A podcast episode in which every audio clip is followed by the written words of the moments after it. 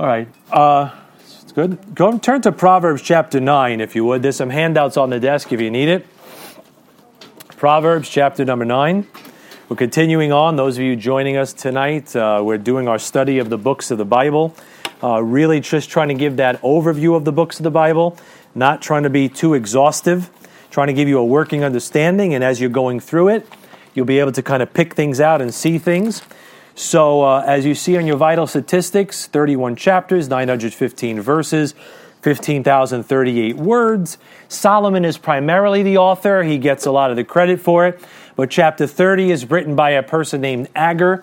Chapter 31 is credited to this person named Lemuel.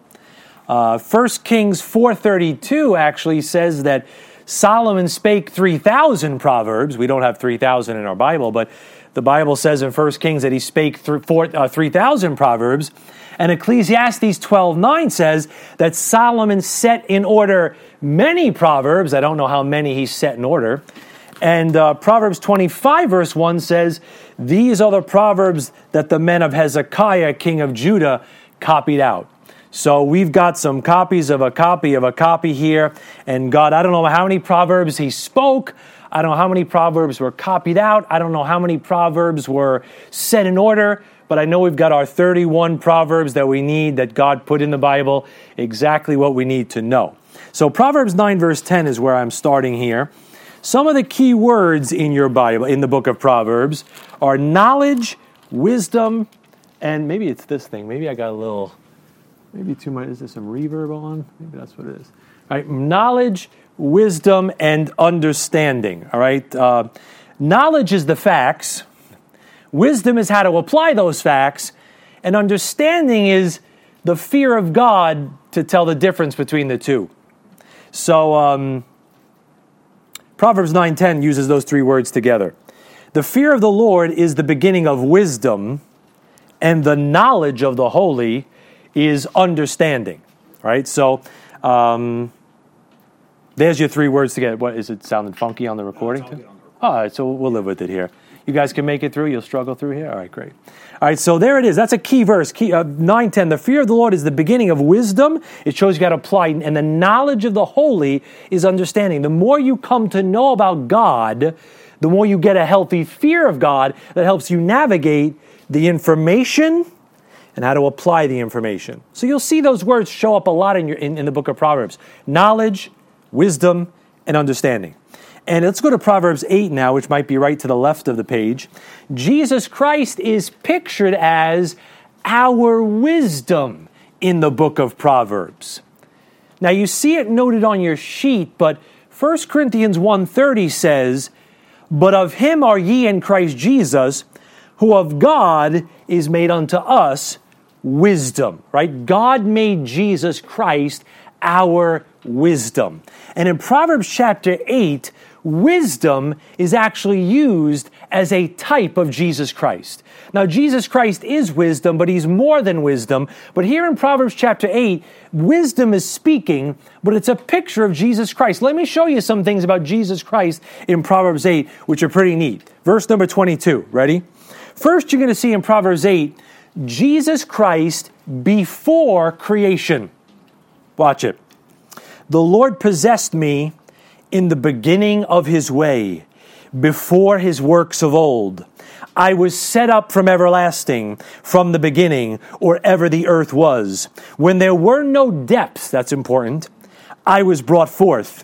When there were no fountains abounding with water, before the mountains were settled, before the hills was I brought forth. While as yet he had not made the earth, nor the fields, nor the highest part of the dust of the world. There's Jesus Christ before creation. You know what his name was before creation? The Word. And there it is right there. There is the Word stepping out of the Godhead. You realize before this whole thing started, now this maybe was Genesis 1 1 or before Genesis 1 1, God was just all in all, it was just God. And then, you know, this dynamic of Father Son and the Holy Ghost, the Father, Word, and the Holy Ghost was brought forth before he began this plan with man. And there you see him saying, I was brought forth. So there's the Word being manifested, coming out of the Godhead in the very beginning. Then read 27 to 30. Now you're going to see Jesus Christ during creation. Ready? When he prepared the heavens, I was there. When he set a compass upon the face of the depth, please notice now there's a deep. In the first few verses, there were no depths. That's before that's Genesis 1 1 or earlier. Now we've got a depth because now there's a deep because God put those waters to separate us. Then he says, When he prepared the heavens, I was there. When he set a compass upon the face of the depth, when he established the clouds above, when he strengthened the fountains of the deep, when he gave the sea his decree that the water should not pass his commandment, when he appointed the foundations of the earth. Watch it. Then I was by him as one brought up with him and I was daily his delight, rejoicing always before him. Notice he says, There is Jesus Christ during creation. And what does it say in John 1 3? And the Word was with God during creation. He says, Then I was brought up with him. So there's the word with God during creation. And then if you keep reading in 31 36, there's Jesus Christ after creation. Right? Then I was brought up by him, and I was daily his delight, rejoicing always before him, rejoicing in the habitable part of his earth, and my delights were with the sons of men.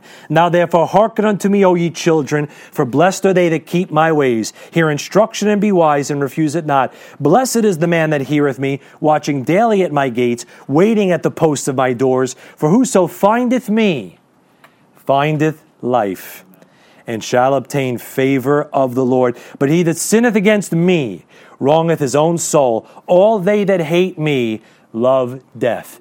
Before creation, he's the Word manifested. During creation, he's the Word that's with God.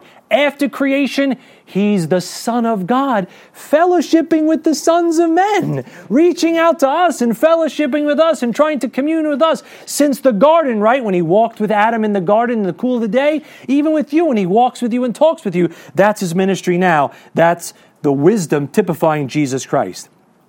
And um, as we've said, Proverbs is the heart of our wisdom books.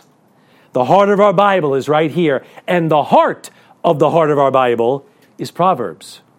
Job was the sufferings of God, that showed us the bitter man.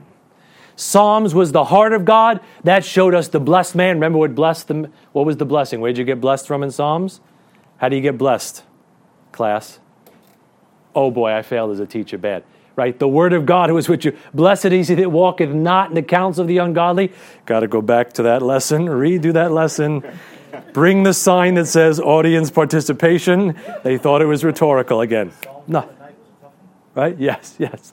Um, Proverbs was the balanced man, is the balanced man. Ecclesiastes we'll talk about next week, Lord willing. That's the backsliding man, and Song of Solomon is the beloved man. So the heart of the heart of your Bible is the book of Proverbs. Now go to Proverbs chapter 4 and let's get a key verse from the heart of the heart of our Bible. Proverbs 4 23. This might be the key verse of the whole book. Ready? Proverbs 4:23. I quote this verse often. Keep thy heart with all diligence, for out of it are the issues of life. Amen and amen. If you can get that verse down, you'd probably be good for the next 500 verses that you think you need to memorize, right? If you take care of your heart, all the issues of life that are going to spring up, you'll probably be able to handle them. And the heart of the heart of your Bible is about keeping your heart. The book of Proverbs is supposed to keep your heart. In fact, in the beginning of the book, he says, Keep thy heart. Towards the end of the book, he says, My son, give me thine heart. Proverbs 23 26. So let's get into, let's go to Proverbs 1.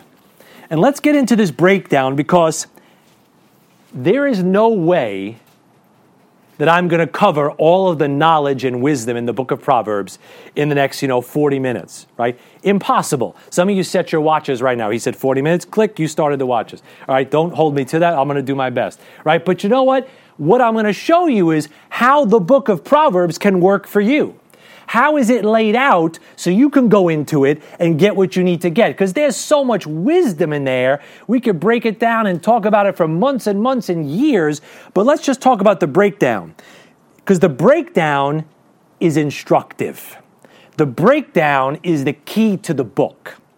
Chapters 1 to 7, this is indicated on your sheet, is appealing to the king's son. All right? Every chapter from 1 to 7 addresses the king's son. Are you a king's son? Okay, watch it now. Ready? Look at this. Just flip with me really fast. 1 8. See 1 8? My son. See 110? My son. See 2 1? 2 1? My son. 3 1? My son. 420? Chapter 4, verse 20? My son. 5 1? My son. 6 1, my son. And 7 1, if you're a betting person, you know what I'm going to say? My son. So the Lord is addressing, or I should say, Proverbs is addressing, the king is addressing his son. That is super important. Who is that son?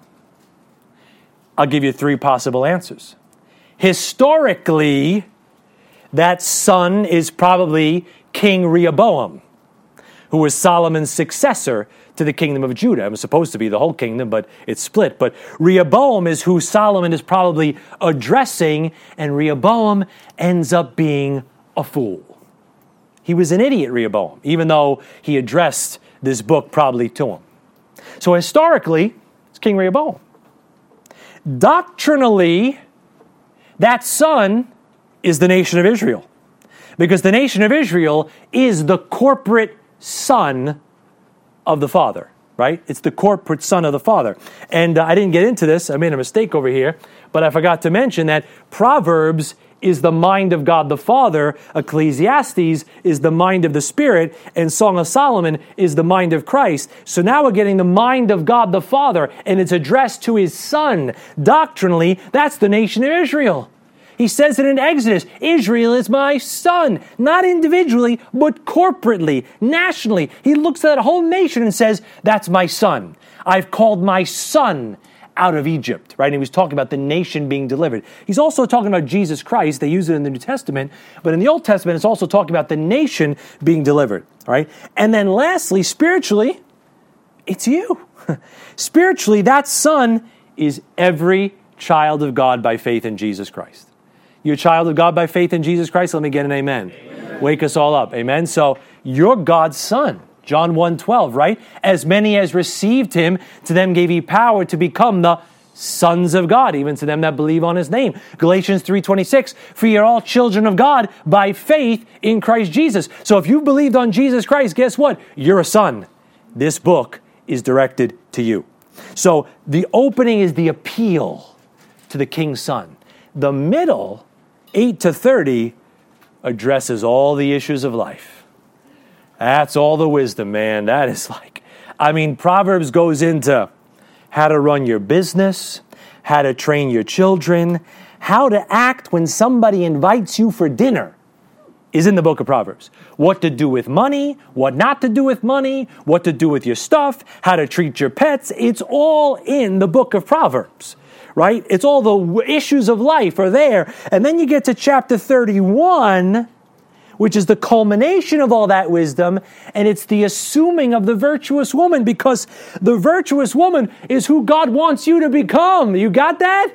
It's an appeal to the king's son. He's like, I got your attention.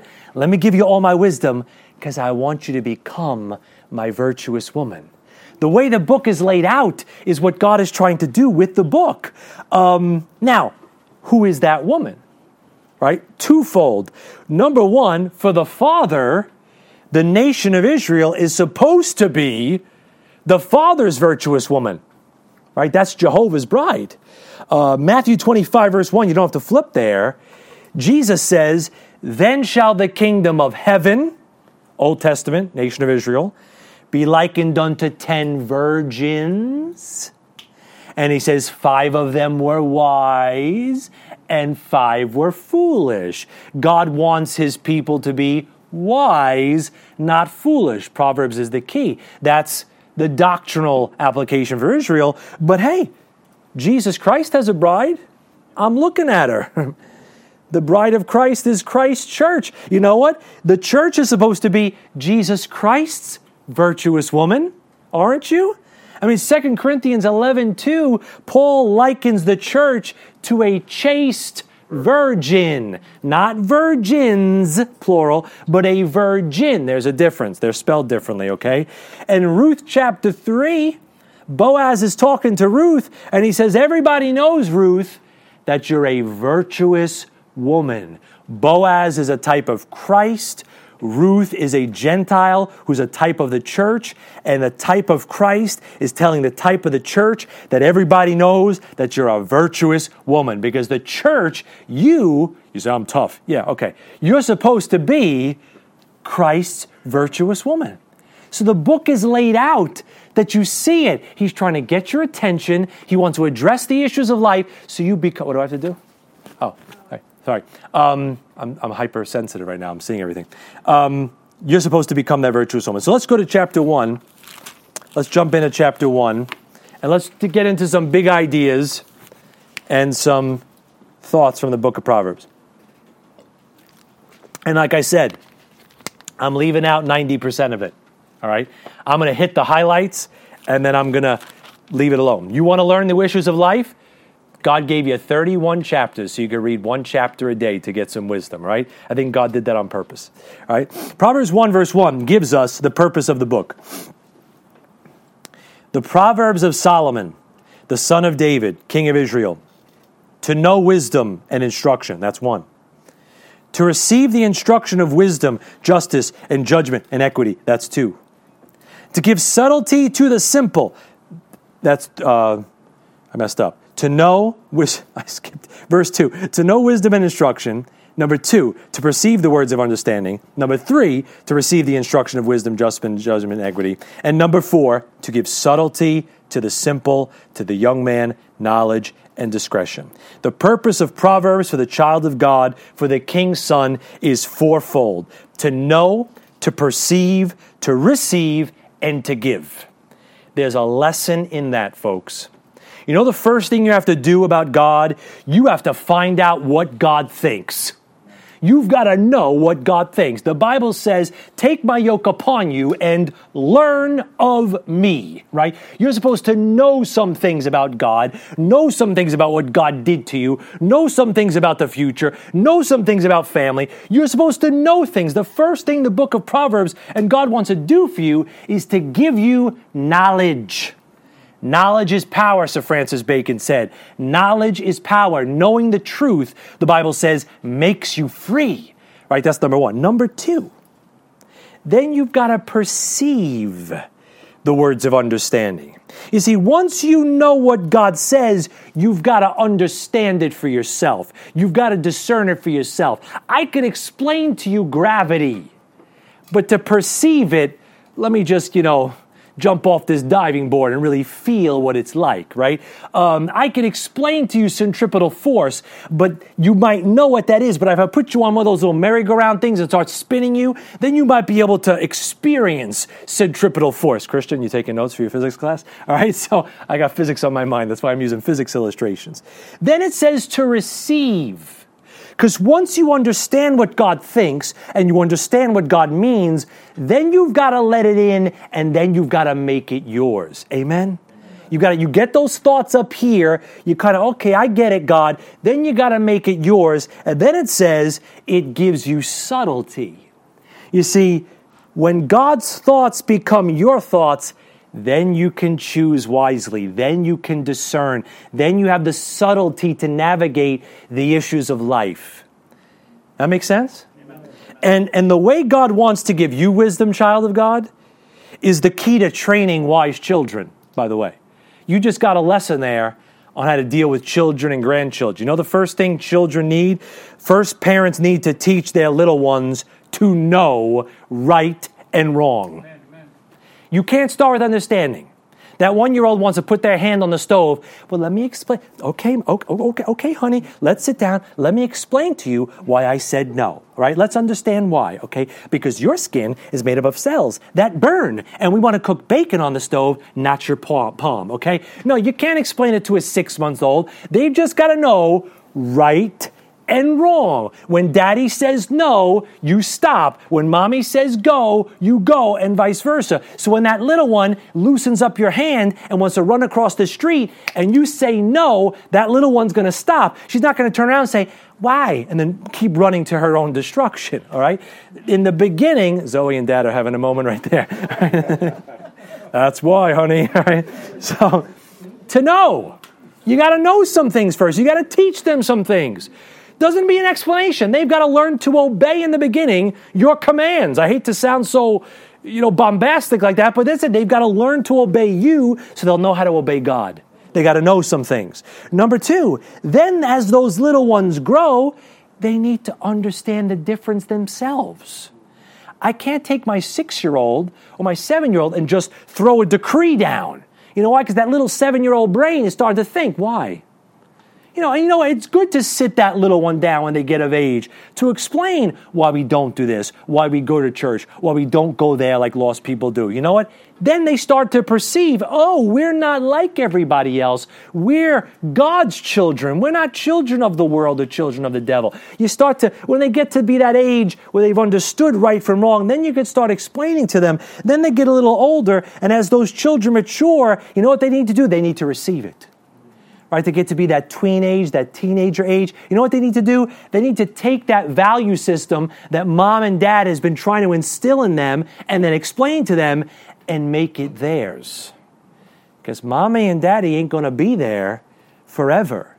You know, when the devil comes into their little Eden for that evil day, mommy and daddy aren't going to be there to beat the bad guys away all the time. They're going to have to stand. They're going to have to choose. They're going to have to internalize Sunday school, youth group, mom, dad, preaching, and formed it and let it into their hearts themselves and said, you know what, this is right, this is wrong, and apply it to their lives. And number four, when that happens, they have subtlety, they have discretion so when the evil day comes to their porch, they can choose wisely and use what they've learned in the issues of life. Does that make sense? It's right there, right from jump. You've got a lesson for you, you've got a lesson for your kids. Now go to chapter 1, verse 8. 1 8. My son, hear the instruction of thy father, and forsake not the law of thy mother. You know what you got there? You got the Old Testament and the New Testament working together. Like a father and a mother need to work together. You say, where do you see that? The instruction of thy father, that's the Old Testament. All the commandments of the Old Testament that, you know, the father passed down. You know what the law of thy mother is? That's the New Testament. That's the word that gave you second birth like a mother. That's in the New Testament, right? The Gospels in the New Testament. That word in the New Testament gave you birth, the water of life like a mother. God says you need the Old Testament, you need the New Testament, and those two things together will help you increase in understanding. You should, I know in the beginning you want to read the New Testament, and that's good. Get the New Testament down, but you need the Old Testament, man. You're never going to appreciate. How about a house? Where daddy is saying one thing and mommy is saying another thing, and those two things are not working together. You got a you got an incomplete house there, right? But you got a house where daddy's saying one thing and mommy's back, backing daddy up. You know what you got? You got a twofold cord there. You got a you got a frontal assault there. You know those kids don't stand a chance, right? They're going to get some good instruction, right? And so the Old Testament. Listen, Pastor Mel said it one time from the pulpit when he came back and he was preaching something. I'll never forget it. He said, one of the great tragedies in the church today is the failure of the teaching of the Old Testament. The Old Testament is the New Testament concealed. All the types and the pictures and the illustrations that you have in the New Testament are all illustrated for you in the Old Testament. I mean, don't you like pictures in a book? The pictures are all in the Old Testament. You don't just want to read the instruction manual, you want to see the pictures. So the New Testament is giving you the instructions, but the Old Testament has all the pictures to give life and shape and story to what we're illustrating here. So there's those two things together. All right? Now, You might be thinking, wow, there's no way you're going to finish this book. You didn't get past the eighth verse. Now, whereas we're going to like lift the wheels up and take off. Because, go to Proverbs chapter 10. Because I'm not going to go through all the issues of life, but what I am going to show you is how the book of Proverbs is full of contrasts. You learn by contrasts. You learn, community strike, this is a circle, this is a square. This is a boy, this is a girl. This is one color and this is another color. This is this shape and this is a different shape. And your little brain goes, eh? Uh? Oh, they're different. Uh? And you get some understanding, right? That's how you get it. They, we learn that in psychology. We learn that in cognitive intelligence. We learn that in our most basic psychology classes I had to struggle through as an education student. But suddenly now, Hershey says anybody's anybody they want to be. Okay, sorry, I have mental agita because that doesn't work in my brain. That doesn't work in nature. That doesn't work in the Bible. And the God who wired you knows how you work. So if you want wisdom, He's going to show you contrasts right? Contrast. You take your kids to the mission, not a bad thing. Hey, son, this is what happens when you don't live right, and this is what happens when you do live right. I'm not afraid to take my kids. I wasn't afraid to take my kids to the mission. I wanted to see a guy who stunk like hell and was three feet from it because of the bad choices he made. So now I can draw. Now I want to help that guy, but it's a contrast, right? God's given you contrast. And I'm going to give you three big contrasts in the book of Proverbs. Three different people that you can be. First, contrast. You can be the righteous man or the wicked man. Proverbs is full of contrasts about that. Look at Proverbs 10 11. Let me give you some of them. The righteous man or the wicked man? Let's see who you are. Proverbs 10 11. The mouth of a righteous man is a well of life, but violence covereth the mouth of the wicked. A righteous man's mouth brings life. What he says is a blessing. How about you? What the wicked man says just stirs up trouble and brings in violence. I'm not going to turn to all these verses. I'll give you another one. Proverbs 12:10. You can flip if you want. I'm not going to read it. But a righteous man regardeth the life of his beast. Every pet owner says amen, right? A righteous man is a good master. A righteous man doesn't take advantage of the creatures under him that are maybe weak, right? Proverbs 13, verse 5. A righteous man hateth lying. A righteous man is an honest man, but it says a wicked man is loathsome, right? He just hates on everything. But a righteous man is, is an honest man. And let's go to Proverbs 21, 12. I do want to read this one. Proverbs 21, 12. This is a good one. The righteous man wisely considereth the house of the wicked, but God overthroweth the wicked for their wickedness. You know what that says? A righteous man thinks ahead to avoid destruction. A righteous man looks down the road and says, I don't want to follow those guys. Those guys are not going the right way. I go that right way, I'm going to bust my head right? A righteous man foresees the evil and hides himself. I think it says in Proverbs, a prudent man does that, right? That's, are you righteous? You thinking more than one foot in front of you? You know, that one night stand may be a world of hurt, you know, and uh, those, those things that happen in a moment. But the wicked, it says, the wicked, what does it say, 2112?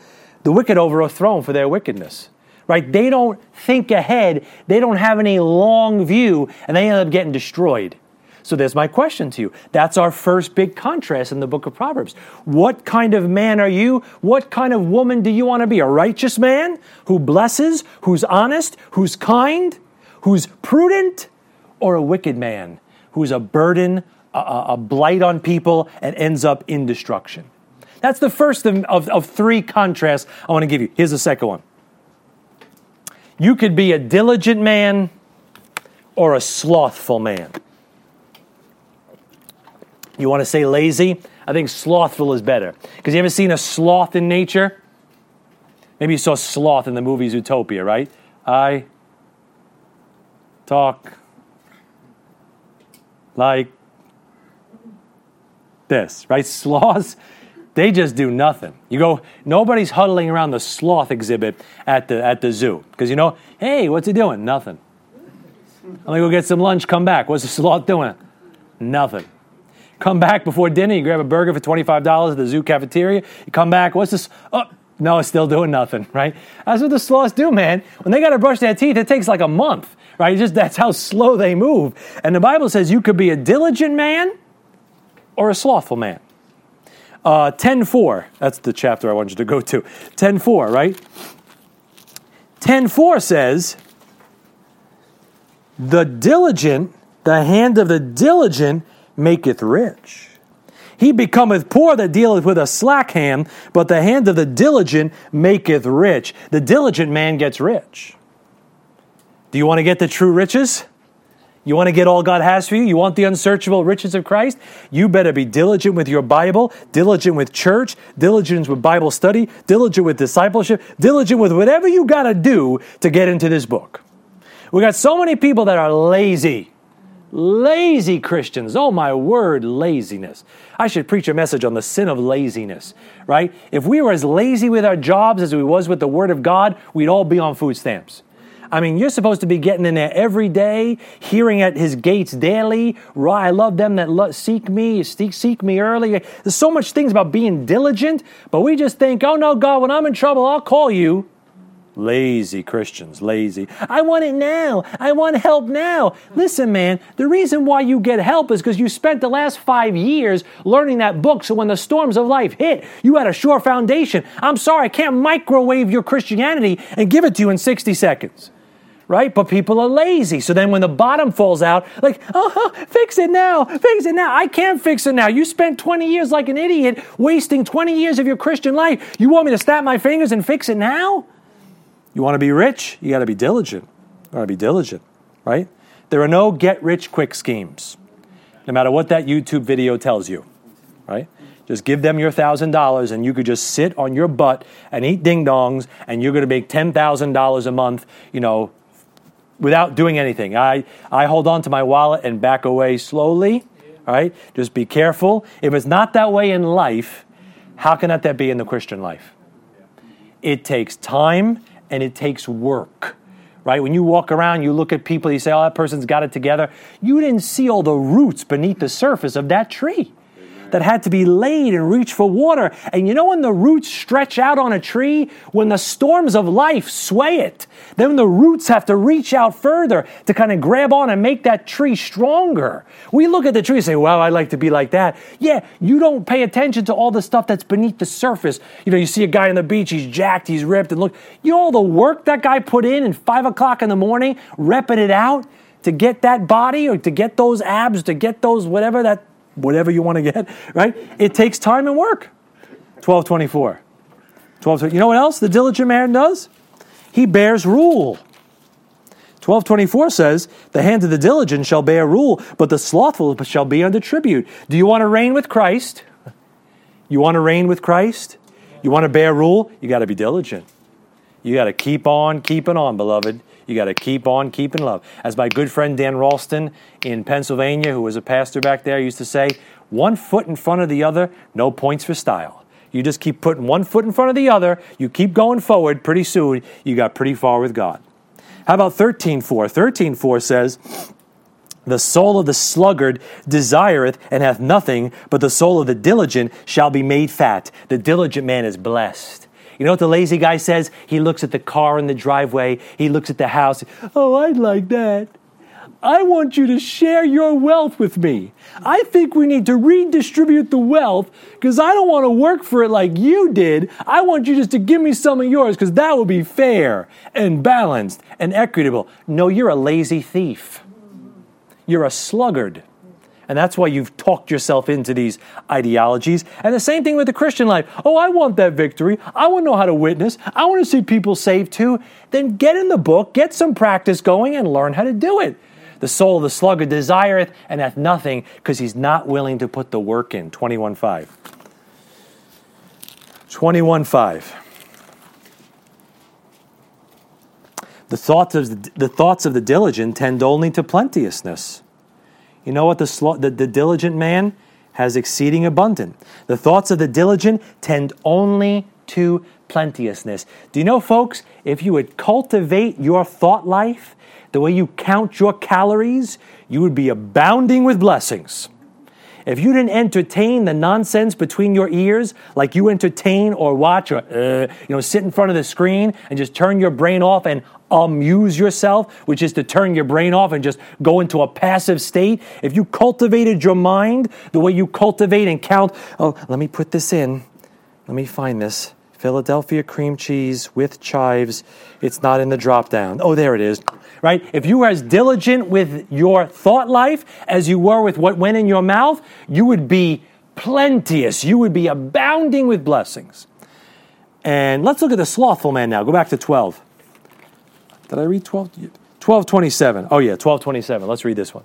Let's talk about the slothful man. 1227. The slothful man roasteth not that which he took in hunting. Lazy bum wants a handout. But the substance of a diligent man is precious. The slothful man doesn't want to work for the Lord, but the guy that puts the work in, every little thing he gets is precious. You pray for a soul for 20 years, right, brother? You pray for a soul for 20 years. When that soul gets saved, somebody's, oh, it's just one soul. Oh, no, that's precious. We have an enduring substance in heaven, right? The Bible talks about your reward being a substance. The world looks at it like, eh, but you worked for it. You cried over it. You kind of maybe bled for it. You put the time and the work to cultivate those things so God could lay up that treasure. You know what that is for you? That's a precious substance, that enduring substance. But the lazy bum, the slothful, just, I don't know, just give me something on Sunday morning, Pat. I'm hungry. You want to roast that which you took not in hunting.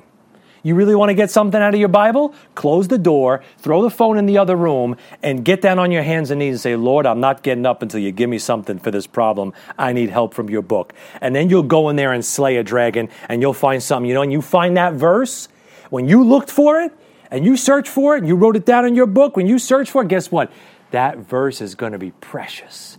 It's going to be like a, like a smooth stone you took out of the brook to slay the giant. Amen? How about uh, 2213? Hey, you could choose. You could be slothful or diligent. Choice is yours. Proverbs is full of choices. 2213.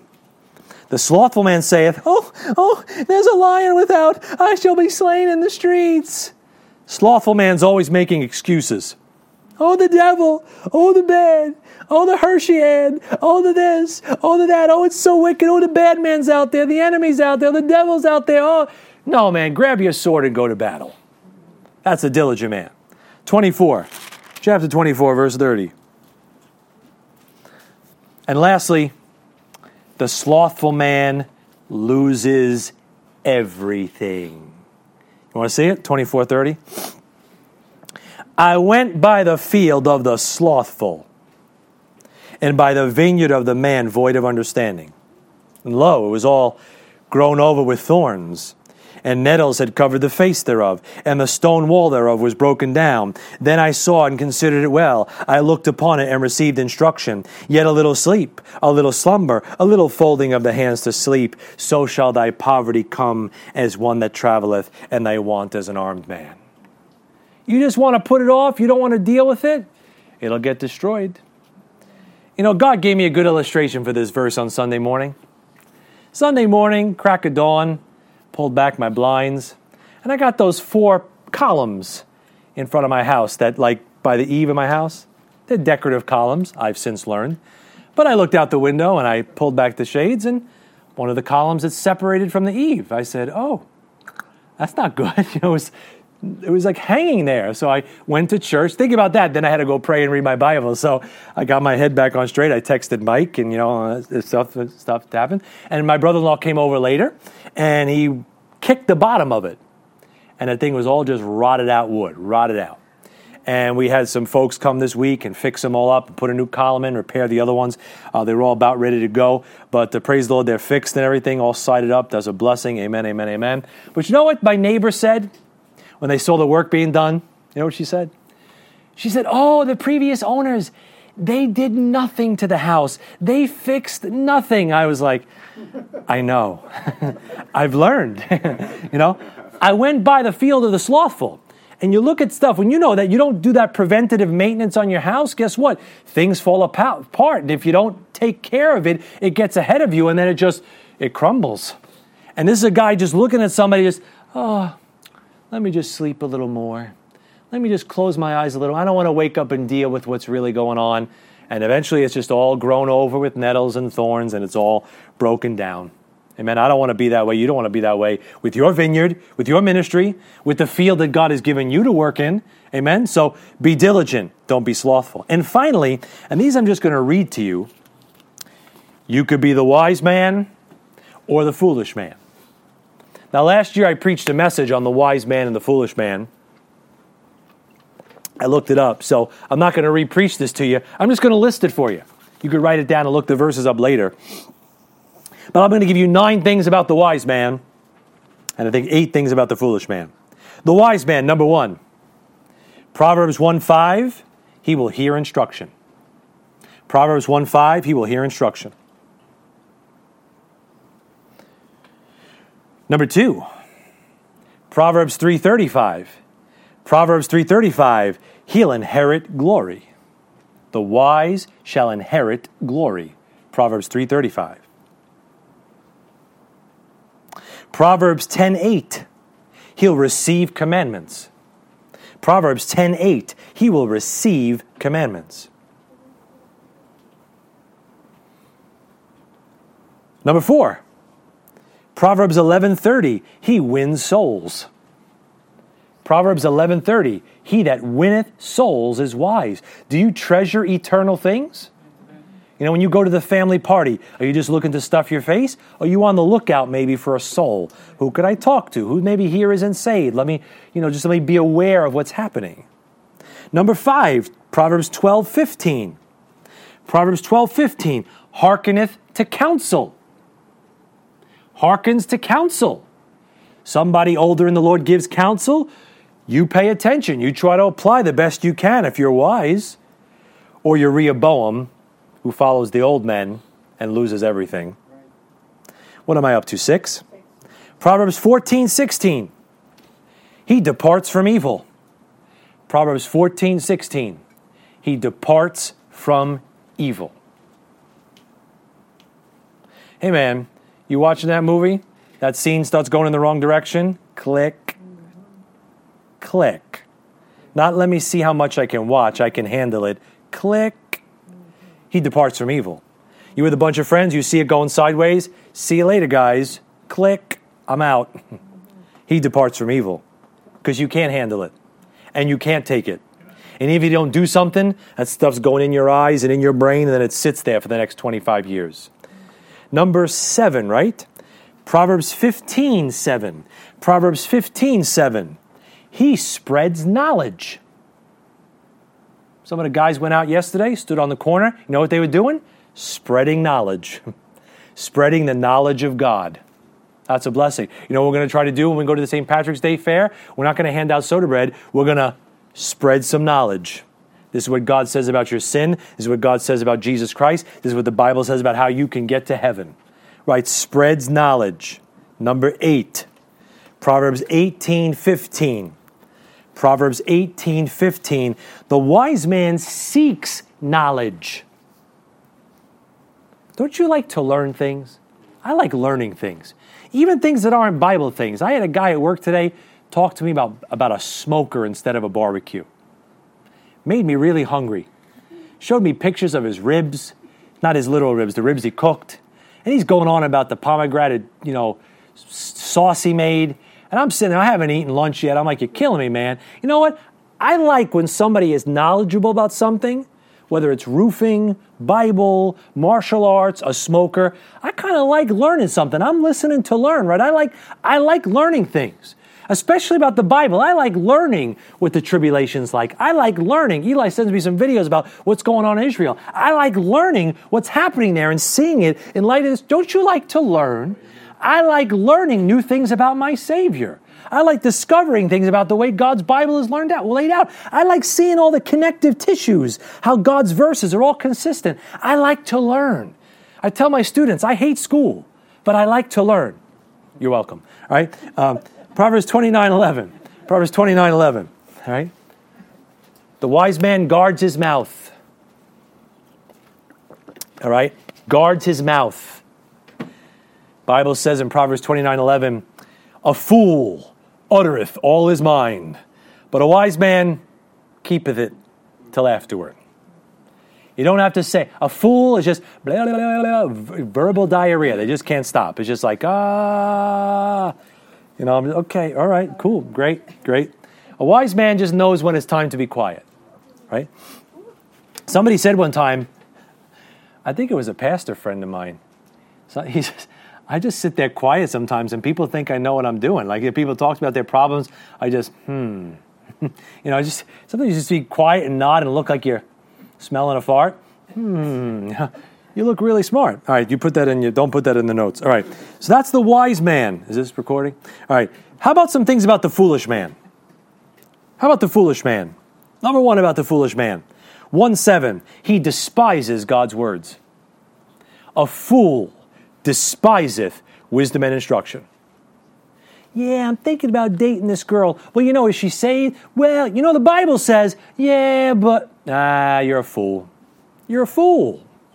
The simple pass on and are punished because you're a fool. Yeah, I think I'm going to do this with this money. I think I'm going to invest it here. Well, do you, blah, blah, blah, blah. yeah, but you know, the Bible says, ah, you're a fool. You're a fool. Number two, Proverbs 10 18. A fool hurts people with his words. 1018 says, He that uttereth a slander is a fool. Right, so a fool is going to hurt people with his words. Kind of just be that person that, you know, did you see what so and so did? Did you know? Mm, just shaming people. You know, sometimes a wise man can just zip it. Right? Number three, Proverbs 14 9. A fool mocks sin. A fool mocks sin. It says right there, fools make a mock at sin. You ever preach on the street, preach about sin? Oh, yeah, I'm a sinner. Oh, I'm going to go to hell. Oh. You know, yeah, that, that's a fool right there. That's a fool. And Christians get that way too. Christians get that way too. You know, the Bible says, oh, yeah, right, I know. I'm going to get chastened. Oh, yeah, I got to follow the Bible. You know, you're, make, you're mocking sin. You're just openly saying it's not a big deal that it's not going to get you, that you're not going to be the next one to end up in the pig pen. You better be careful when you, if a man thinketh he standeth, take heed, lest you fall. For a man thinketh himself to be something, when he is nothing, he deceiveth himself. Take heed lest ye fall. What am I up to now? Number four? Number four. Proverbs 17.10. Proverbs 17.10. A fool is stubborn and resists reproof. Stubborn and resists reproof. A reproof entereth more into a wise man than an hundred stripes into a fool. You could take a fool and whip him a hundred times, and he still thinks he's right. Somewhere, somebody has a, a, a list of spiritual fruit in Galatians 5 and thinks that stubbornness is one of the fruit in there. Stubbornness is not a spiritual, admirable quality. Okay? Having a thick head might make you Italian, but it doesn't make you spiritual. Right? Being spiritual is when you'll receive commandments and be flexible enough to say, maybe I was wrong, maybe I should turn around. Proverbs 17 24. A fool looks everywhere but right in front of him. A fool looks everywhere but right in front of him. It says in 1724, Wisdom is before him that hath understanding, but the eyes of a fool are in the ends of the earth. A fool is always looking over there. The grass is always greener. If I just do it her way, his way, their way, that way, how about what God has put right in front of you? You think maybe God put you here for a reason? How about chapter 20, verse 3? I got three more about a fool. 20, verse 3. A fool is a busybody, a meddler. You know, meddle, like a little yenta. You know, just meddles, meddles, meddles, gets in everybody's business, a little, little tattletale, a little gossip. Right? It says in 20 verse 3, every fool will be meddling. Just leave some stuff alone. How about 2611? 2611. A fool returns to his vomit.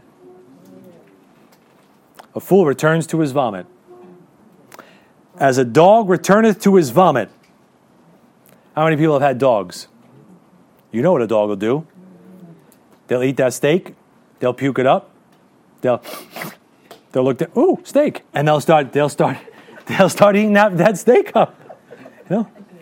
God put that in the Bible to say, that's you, Christian, when you go back to the stuff that you threw up in your life. Oh my goodness, I'll never do that again. Next week, yo, bro, we're hitting up the club. All right, what time I'm to meet you at? Right? You're a fool going back to your vomit. And we could do that for a million different sins. And the last one I want to look at, 28, 26. Here's the last thing about a fool. 28, 26. Last thing about a fool. You know what a fool does? Follows his heart. A fool follows his heart. Listen to your heart. Some bad 80s song, right? Don't listen to your heart. Don't let your conscience be your guide. You follow a cricket, that's your guidance for life, you're going to walk off into a ditch. All right? He that, look at it, 28, 26. He that trusteth, this is one of the first verses I learned in the Bible. He that trusteth in his own heart is a fool. But he that walketh wisely shall be delivered. He shall be delivered. I just feel this. Yeah, maybe you ate something bad yesterday, right? I just feel, and I just think, and I just feel. You're going to feel yourself right into the pig pen, right? Don't trust your heart. Trust what God said. That's the rock. So the question is, you're going to be wise or a fool? You could be a righteous man or a wicked man. That's first. And then you could be a diligent man or a slothful man once you've been made righteous. And then you could be a wise man or a foolish man when this thing's all over. The choice is yours. So go to Proverbs 9. Let me give you some big ideas from the book, from the book of Proverbs. I just got really one. One big idea from the book of Proverbs we'll take a few minutes to look at. Proverbs chapter 9. Here's the big idea from the book of Proverbs. Remember who's addressed? First seven chapters, who are we talking to? The king's son. Here's the big idea from the book of Proverbs the king's son can choose who he wants to be. You have a choice. And if you're wise, you'll make the right choice. That's why Proverbs gives you contrasts. And the big idea is you're going to be wise, you're going to make the right choice. Get, there is no gray. Make a choice. Even when you don't choose, you've chosen. And let me show you there are two spirits in the book of Proverbs that are trying to lead the king's son. Proverbs 9, verse 1 is the first spirit. See it? Wisdom hath builded her house she hath hewn out her seven pillars. She hath killed her beasts. She hath mingled her wine. She hath also furnished her table. She hath sent forth her maidens. She crieth upon the highest places of the city. Whoso is simple, let him turn in hither. As for him that wanteth understanding, she saith to him, Come eat of my bread and drink of the wine which I have mingled. The first spirit that's out there in the world, people, Christians, is God's wisdom. It's likened to a woman that wants to build your house. The Holy Spirit is like a good woman that guides the house. That's why the woman is like your Holy Spirit. That mom, that good wife, is your Holy Spirit. Because, like the Holy Spirit, she quietly he quietly wants to guide the house. And here's a spirit. There are seven things in that verse, in those verses, that this wisdom wants to do for you to build your house. That's the spirit God wants you to follow, the Holy Spirit. But right in the same chapter is another woman, another spirit that doesn't want to build you, wants to destroy you. Look at 9 verse 13. A foolish woman is clamorous. She is simple and knoweth nothing, for she sitteth at the door of her house on a seat in the high places of the earth. Interesting. To call passengers who go right on their ways. Notice in verse 16, it's exactly what wisdom says in verse 4. She's going to sound just like wisdom. Whoso is simple, let him turn in hither. And as for him that wanteth understanding, she saith to him, Stolen waters are sweet, and bread eaten in secret is pleasant. But he knoweth not that the dead are there, and that her guests are in the depths of hell. You follow that woman, you're in trouble. Two spirits in the book of Proverbs, two spirits in the world. One is the Holy Spirit, one is that spirit of Jezebel that wants to seduce you and come on and sound almost exactly like the Holy Spirit. Oh, you're simple? Come here. I got bread, I got water, and you don't realize you're on your way to hell. Now, the spirit you choose to follow determines the kind of woman you end up for God. Remember? 1 to 7, appealing to the king's son. 8 to 30, addressing the issues of life. Chapter 31, the virtuous woman you're supposed to be. If you're a king's son who follows the right spirit, you end up a virtuous woman. If you're a king's son who follows the wrong spirit, you end up the wrong kind of woman. You end up a rotten woman. Chapter 30 gives us the wrong kind of woman, and chapter 31 gives us the right kind of woman. Go to chapter 30 and look at verse 20. Let me show you the wrong kind of woman that you'll end up if you follow the wrong spirit, the wrong counsel, the wrong way. You're wicked, you're slothful. Proverbs 30, verse 20. Such is the way of an adulterous woman. She eateth and wipeth her mouth and saith, I have done no wickedness. You follow the wrong spirit, you end up an adulterous woman. You know what an adulterous woman is? She's stepping out on her husband, but she's stepping out in her heart. Adultery is a heart issue, fornication is a flesh issue right? Whoso looketh upon a woman to lust after her hath committed adultery already with her in his heart. The adultery in the heart can start long before the fornication happens with the body. And if you follow the wrong spirit, your heart departs from your bridegroom, departs from God, and you went, Well, what would I do? I'm just living my life. She wipes her mouth and says, I've done no wickedness. My hands are clean. I'm just enjoying my life. You pig. That's what you are. You're a pig. The Bible calls a woman like that a sow. A female is a pig. The sow that was washed to her wallowing in the mire. That's what he says you'll end up like. How about verse 23? Here's another attribute of this wrong kind of woman. For an odious woman, when she's married, you see both of them deal with married people. For an odious woman when she is married, that's one of the reasons why the earth is disquieted. He says, You follow that wrong spirit, you'll be odious. You know what odious is? Offensive. Odious is unpleasant. That's what odious is. Odious is you should be loved because you're married, but you're an offense. It's like you're deserving of hatred. You should be deserving of love, but you're so difficult and so cantankerous and so wicked and so ugh you're deserving of hatred. That's odious. Is that who you want to be? To your bridegroom? An adulterous woman and an odious woman? Yeah, I'm married to you. But, ugh, you know, that's the situation there. But if you go to Proverbs 31, we'll finish right here. If you follow the Holy Spirit, you become a virtuous woman. Christ's virtuous woman. I know I got a room full of ladies here that qualify, I'm sure, as virtuous women, but let's just spiritualize it to be the church. I'm not going to read this whole chapter. This will be a study in itself. But if you follow this chapter, there are 21 things that this virtuous woman does. That's 777. Let me pick out a few of them. How about verse 10? Who can find a virtuous woman? For her price is far above rubies. You know, if you take a ruby and cut it in half, you have two rubies. But the church is a something above rubies. You know what the church is? The church is a pearl. You're a pearl of great price that Jesus Christ would sell everything to buy that field for. You know, if you cut a pearl in half, you don't have two pearls, it's dead. So, you know what a pearl is? It's a living thing.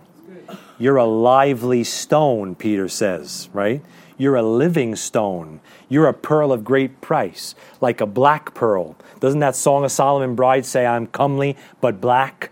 A black pearl is a priceless pearl, not just the movies, all right? But a black pearl is a priceless pearl. Go to 3111.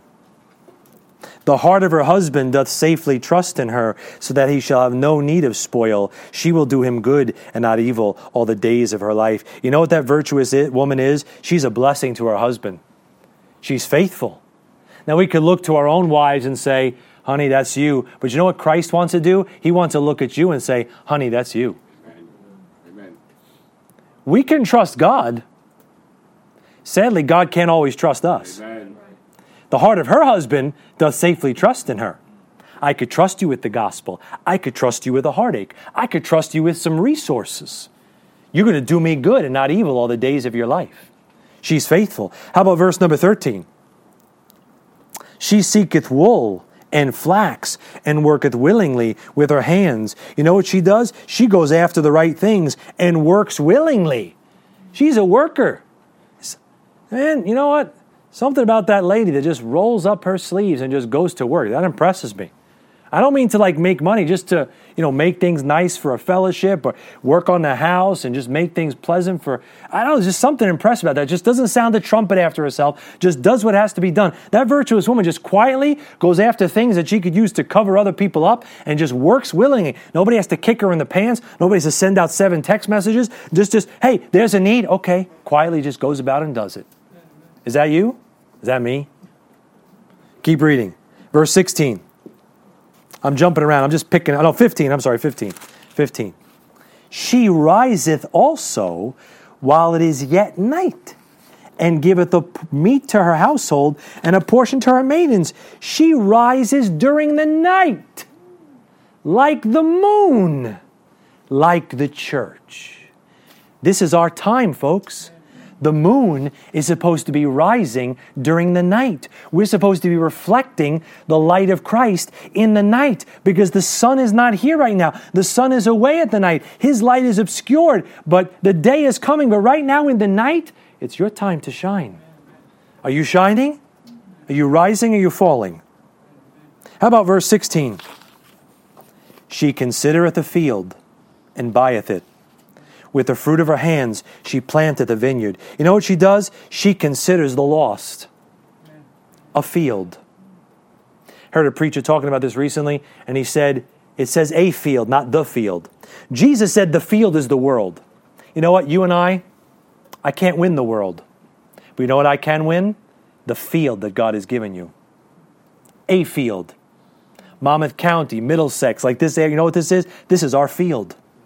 I, I am jealous over this field. Like, I want this field for the Lord. I want Matawan and Aberdeen and Morganville and Sayreville. I want all these, and Old I want all these places to be Jesus Christ. I want to get the gospel to his Now, I'm going to send money to Maurice in Haiti, but that's not my field right now. This is where I'm stationed. This is my post. So I got to consider my field. How do I reach the people in my field? What's best for my field? How do I cultivate my field? So she thinks about the lost all around her and she plants a vineyard. You know what a vineyard is? That's a ministry, that's for the saved.